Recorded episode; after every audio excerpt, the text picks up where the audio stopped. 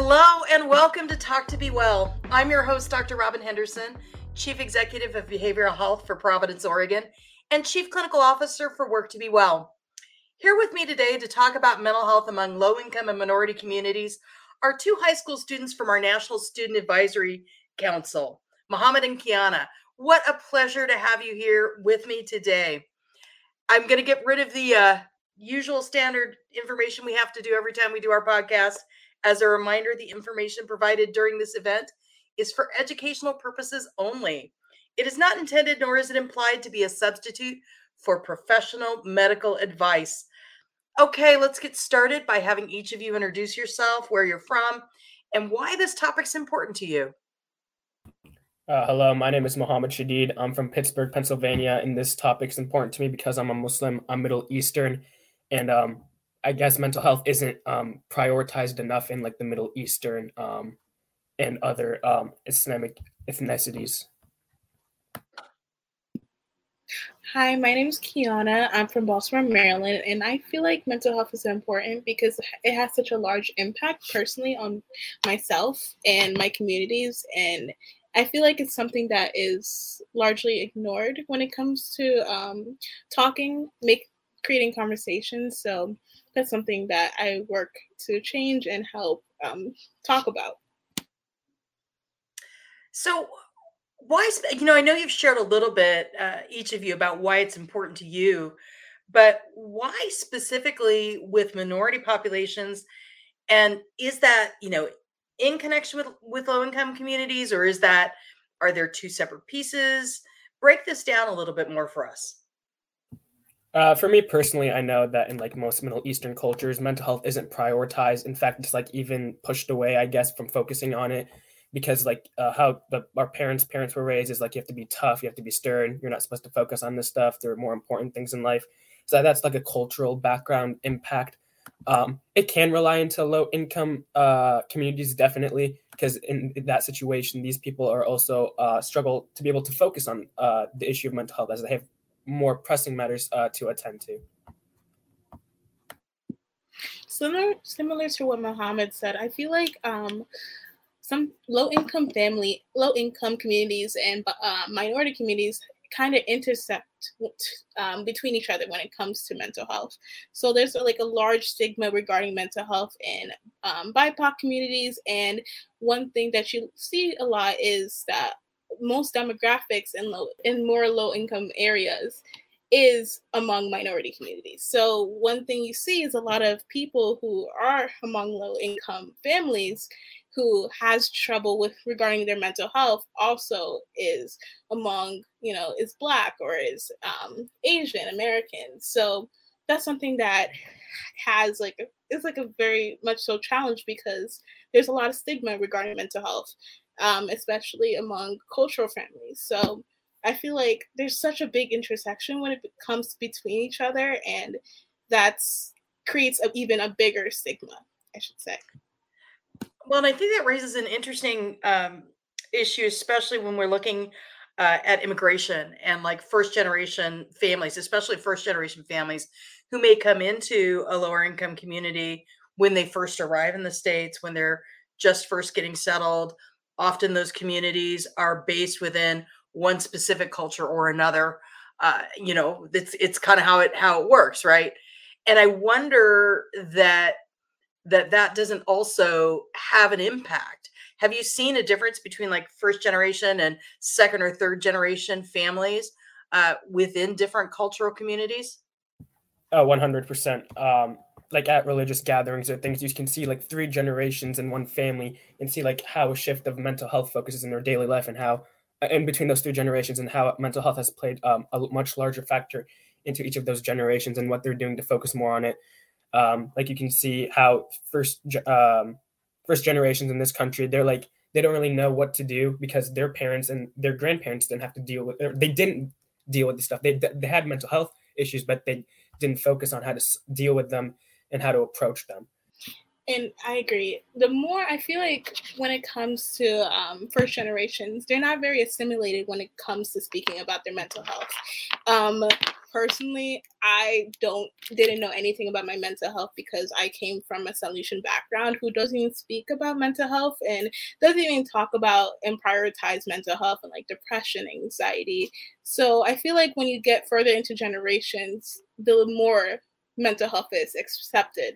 But when you see first generations, they're kind of in between like the American culture where it's okay to talk about the mental health and it's encouraged that we speak about and prioritize our feelings, while in another house, in when we get home is something else, you know, it's more so on topics like, did you do your schoolwork, or make sure you do your, make sure you get, get to college, or you have to get a job to be successful. Like, it's those things that kind of impact our mental health. And, you know, just to be in between that, it's kind of hard for us. It's like, what should we believe, you know? So, yeah. Yeah, really quickly, adding on to what Kiana said, um, like when you know, parents, immigrant parents come to this country, especially, they feel like that the lives of their kids are much easier than their previous lives back at home. So they think that they don't deserve to de- like focus on these issues of mental health and whatnot, and that they should be more grateful and just uh, be at ease and content with what they have. Yeah, I'm really glad you brought that up, because I think that's a bigger issue than than we think it is, uh, in terms of you should be grateful to be here. You know, we had it we had it much worse back home, uh, and that kind of, I think, sets up that dynamic where it can actually exacerbate and make a mental health condition worse.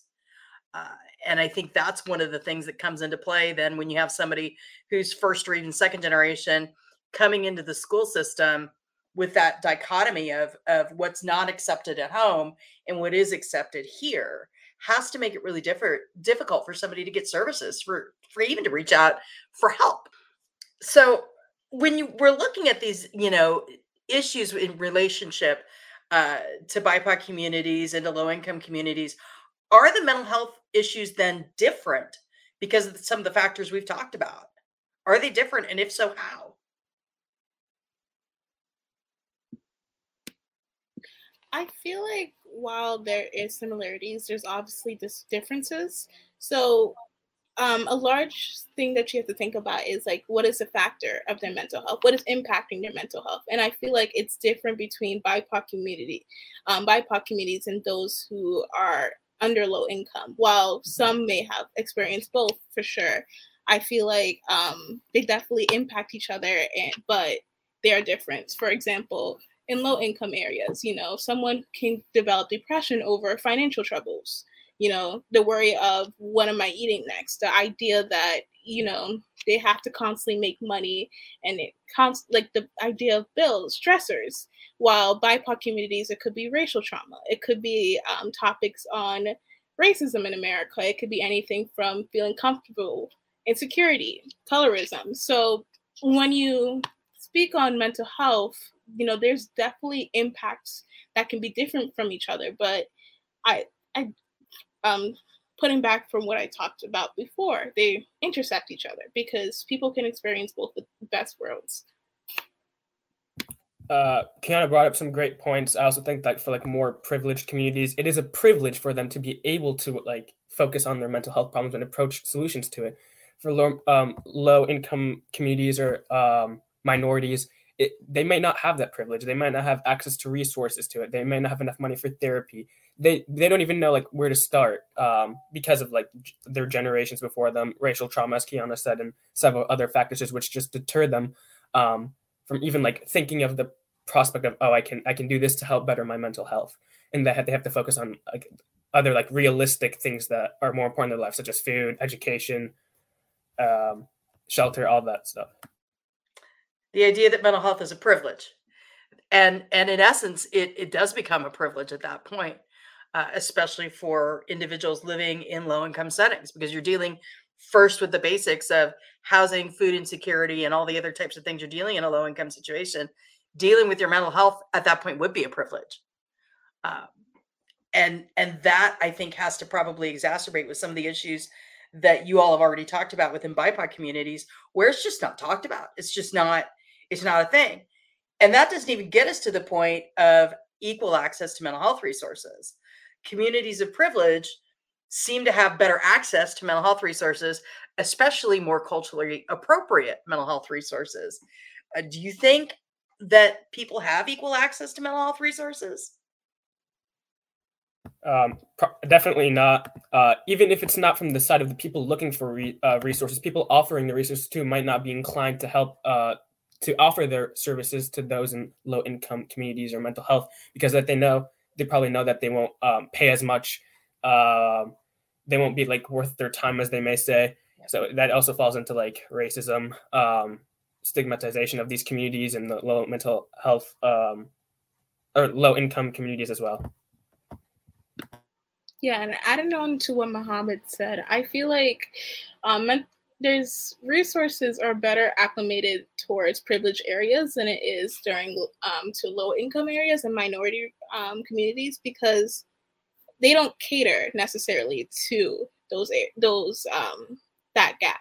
So in B I P O C communities, the trouble is finding resources that, you know, can handle um, topics such as racism, um, race in general, and especially culture, um, what we were saying before when it comes to first generation families. Um, that's things that we people have to take the extra mile to find. So it's beyond topics and topics such as, it's beyond topics such as anxiety and regular and depression, you know? And I feel like another thing that can be a distractor when it comes to low income families trying to find mental health resources is also financial, um, financial resources is, can I afford this? Do I have time for this? And I feel like that's such a strong factor that prevents people from getting help that they need, is because simply they don't have that money. I feel like in low income areas, one thing that you see is that they don't have the financial resources to basically get the help that they need. And mental health resources doesn't cater to this idea that people don't have money, and um, insurance also. So I feel like while privileged areas do have more mental health resources, it's not only because of the idea that it can't cater to, it does cater to them more, but also because um, people have that money to get it. So yeah. Well, it's not just money, it's also time. And time. And, and I think that's one of the, the factors that we don't think about. But one of the things that I wonder about, you're both B I P O C individuals. Does it make a difference to you to see someone um, dealing with their mental health issues, or someone who can help you with your mental health issues, who looks like you, who understands where you've been, where you've come from? Does that matter? And will that matter to people actually getting help to begin with? I feel like that's a huge source of inspiration if you see someone that looks like yourself is um, advocating uh, and helping others in the mental health field, because they, they know what you've been through. They can offer paths um, to help you get from where you are to a better state. They can give tips, advice, um, how to interact with other people of your um, ethnicity or race, um, and how to like deal with them and what you can say to them to help others in the same state. Because most of the time, people in those ethnicities or backgrounds, they don't want to admit when they have um, mental health problems, because they're like, no, I have to conform to this standard that generations have upheld for years and years. They are a huge source of inspiration and optimism for the future, to show that hopefully more people will be able to admit to when they have problems, and then they'll be able to overcome them and end up helping others too in the future.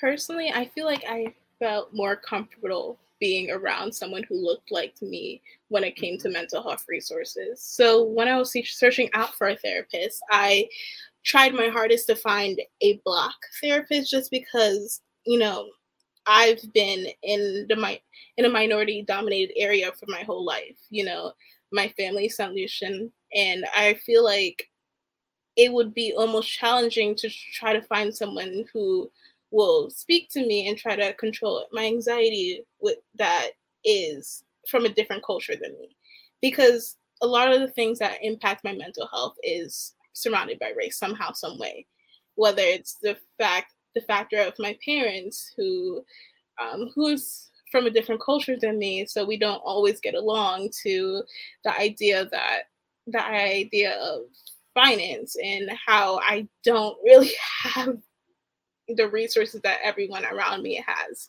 I feel like if I try to talk to someone who didn't understand that, who didn't have some connection to that, I would be more challenging to me, and it would be even a stressor somehow. So I think that's the same factor that people have in mind when they are looking for mental health resources. Do they understand, and do they get what I'm trying to say? So that question always lingers in my mind. So I feel like it definitely matters, and I'm that's always going to be a factor, and that's something I'm always going to take with me when I, I always continue to search for mental health resources. You know, it's so interesting because it's it's such a complicated issue when you're looking at culturally appropriate mental health services. Um, it starts all the way back at the education system and how we encourage people to pursue. Um, you know, it's hard enough to get people in general to go after a career in mental health. But then when you add into that, going after a career in mental health, if you're coming from a B I P O C background, generally speaking, you don't have the type of intergenerational wealth that other communities have that have built up a college savings fund. Because fun fact, mental health professionals don't make a whole lot of money, but they do get a whole lot of student loans along the way. And traditionally, student loan reimbursement programs have ignored the mental health community. They're very targeted at physical health providers and, and providing reimbursement, and institutions will pay for, you know, you want to get a nursing degree, oh heck, we'll pay for that. Hospitals will pay for that all along. But people in the mental health field only recently have begun receiving really adequate tuition reimbursement. It started in just what we call health professional shortage areas, rural America. Well, most B I P O C individuals don't live in rural America. They live in urban America, right? And you both live in, in pretty urban areas. And and the it, it's a, such an interesting dynamic that's created then the lack of individuals choosing to go into mental health to begin with. So it takes really an extraordinary person to overcome all of those barriers and go into and be willing to fight in the system just to get B I P O C therapists into the stream. So when we're looking at some of the other barriers that stop people, particularly people in poverty, I know you talked a lot about money. I know for me, I think a lot about time. Often people who are living in poverty are working in jobs that don't have a traditional nine to five. Uh, they may work different shifts. They may have different time availability, and it may be more difficult for them to get to um, different types of resources and even know what types of resources there are available. Are there other factors in your mind that impact uh, being able to access mental health resources that especially hit at low-income communities? I guess like the lack of importance that this issue poses for them, like compared to other aspects of their lives, which we already alluded to, and then also like how other like providers that they'll realize that they're in poverty, they, they won't give them like their full services. They won't give one hundred percent to them. They'll like be kind of lackluster with them, brush them off.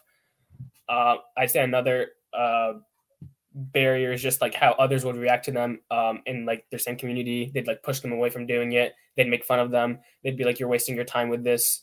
Uh, why are you doing this when you could do something else to help make you make more money, to help your family, so-and-so. So they'd be discouraged from their from close friends, maybe even their family members too. Yeah, I definitely think priorities is like a large factor. Um, people are trying to prioritize what is important, and the mental health comes last because they have to look at how they're how they're going, like the simple things of life, especially when it comes to providers too. Do they help those who are financially challenged, or do they try to make the most money as possible? Um, it doesn't. Provider, mental health providers don't make that much. So imagine trying to go into an area that is especially um, super underfunded. That's going to be challenging as a mental health provider. So they may attract more privilege in city, urban areas than, you know, the more financially challenged areas. So we have to look at that as a factor too. So when it comes to looking for resources, I feel like it's such a challenging aspect. What we what we talked about before is do do I think it's important enough, and then who do I go to when it comes to starting to look for mental health resources? So that's could also be something that is a factor to them, that is a barrier.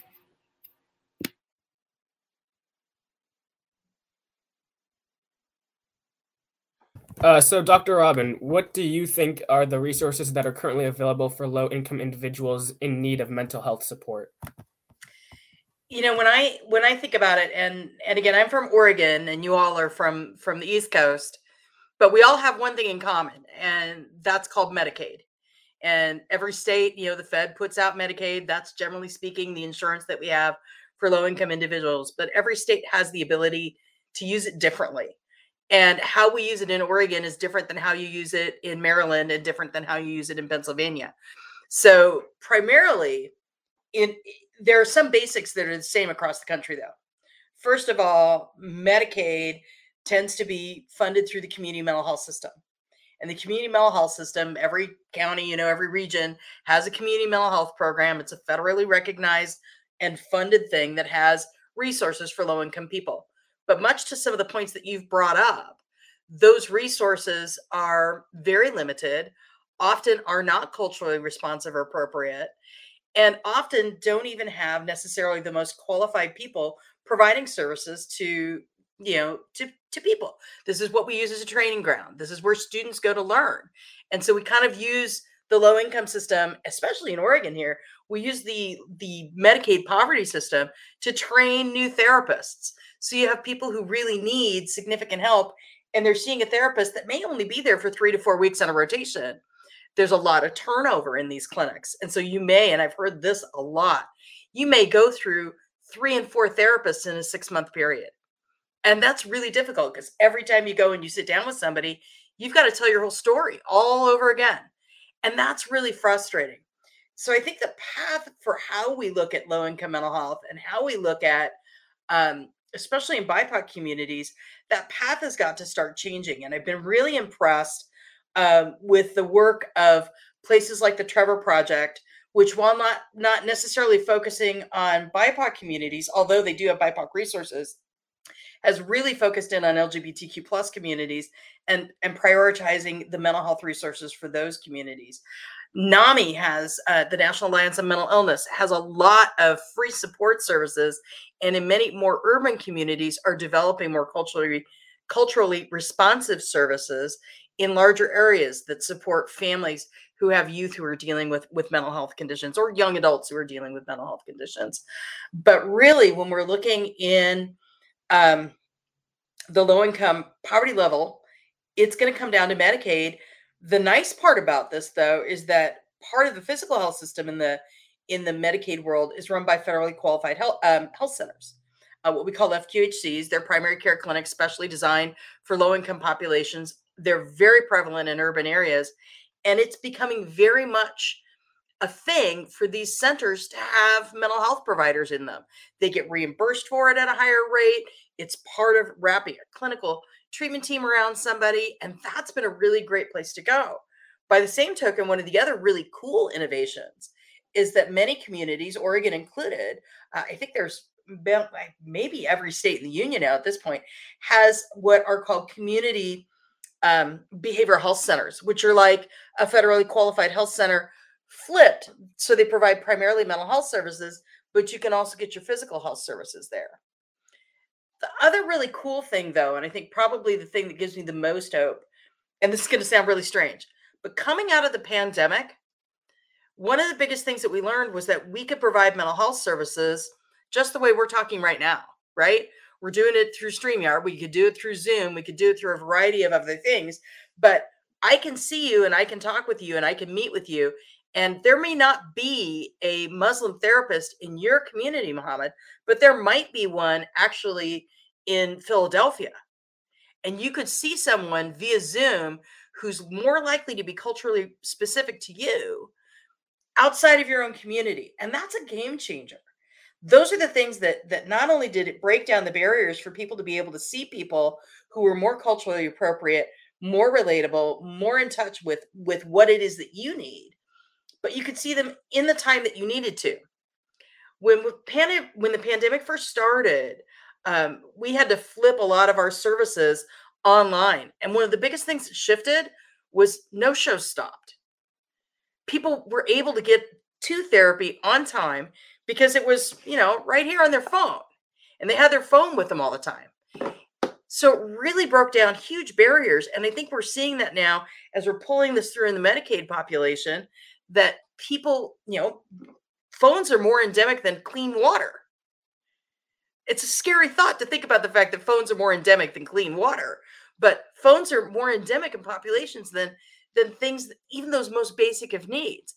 And if we can begin bringing people and acculturating people to the idea that you can get your mental health services this way and it will work, I think we're going to be able to get more services to more people and get the right services to people at the right time when they need it. That's at least where I see us going. Um, that's what I'm hoping for. But I'm wondering also, if you two were to have a magic wand and you could wave a magic wand, how would you change the system to meet the needs of not only yourselves, but your communities? I think to like target each culture, I guess, um, and like what their beliefs is, um, people like from that culture, like such as myself and Kiana, uh, we can like educate them about what, how, what mental health means and how it's okay to ask for them and how it's not healthy to like, Uh, keep all that stuff to yourself and to ignore all these concerns. Um, also to promote seeing, utilizing mental health resources, proving um, ones that are more available and ready and don't need to be so cost-effective, time-effective, um, such as apps that you can use that can connect you with therapists within seconds, which are much more cost-efficient and time-efficient than um, actually getting an appointment and seeing one. Um, and then just also just being more, um, trying to be more open-minded towards new things. That's a huge systematic change, is if people would be more open, open-minded to trying new things. I would probably increase funding for mental health resources significantly in, in Maryland, probably, um, especially now as um, mental health is something that's really declining as people are, are coming out of the pandemic and trying to adapt to normalcy. Mm-hmm. Also, um, I will, I hope my wand will be powerful enough to like make stigma around mental health disappear like magic, because I feel like the conversations I have with people on why they need to focus on their mental health is so disappointed, because they take every other thing more important than their mental health and their idea of, am I okay? That whole question, they will go, they will kind of like shoot off that question every single time with any excuse, just so they don't take their themselves to their account. So I feel like that's something that I would do. Also, legislative change, um, get more more systematic changes such as mental health days in schools and in the workplace. I feel like that's some priority. And even though, while I talk about it a lot in schools, the workplace is also very important. Um, people should have the excuse to take a day off if they need to. Um, definitely uh, more mental health resources in communities and targeting B I P O C individuals especially. And I feel like that's it, but definitely just people accepting mental health as a factor in their lives more. So yeah. Well, I think you both have gone a long way towards shedding a light on this issue for your communities and for people, um, young people especially, who are struggling with mental health issues and may not feel comfortable having that conversation within their community because they don't see people. I mean, one of the best things I think that we've seen come out uh, also in the pandemic is more celebrity influencers who are willing to talk about their mental health issues, their mental health conditions. That's becoming more of a thing. And I think we see a lot of B I P O C individuals uh, who are celebrity influencers talking about their mental health concerns. And I do think that makes a difference. And I think it makes a difference when people like you, who are also influencers uh, in your communities and through this podcast, when you speak up and say something too. So I really want to thank you both. And I want to thank everybody for joining us today on Talk to Be Well and being open to talking about mental health in low-income and minority communities. Thank you so much, Muhammad and Kiana, for sharing your wisdom, sharing your experiences, and sharing about your communities. If you're looking for support with your mental health or any other medical questions, please visit us at providence dot org. And for parents, teachers, and students, check us out at work to be well dot org. We've got some great curriculum just designed for B I P O C communities for mental health resources. So please, that's w w w dot work the number two be well dot org. I'm your host, Doctor Robin Henderson, and this is Talk to Be Well. Be well, everybody.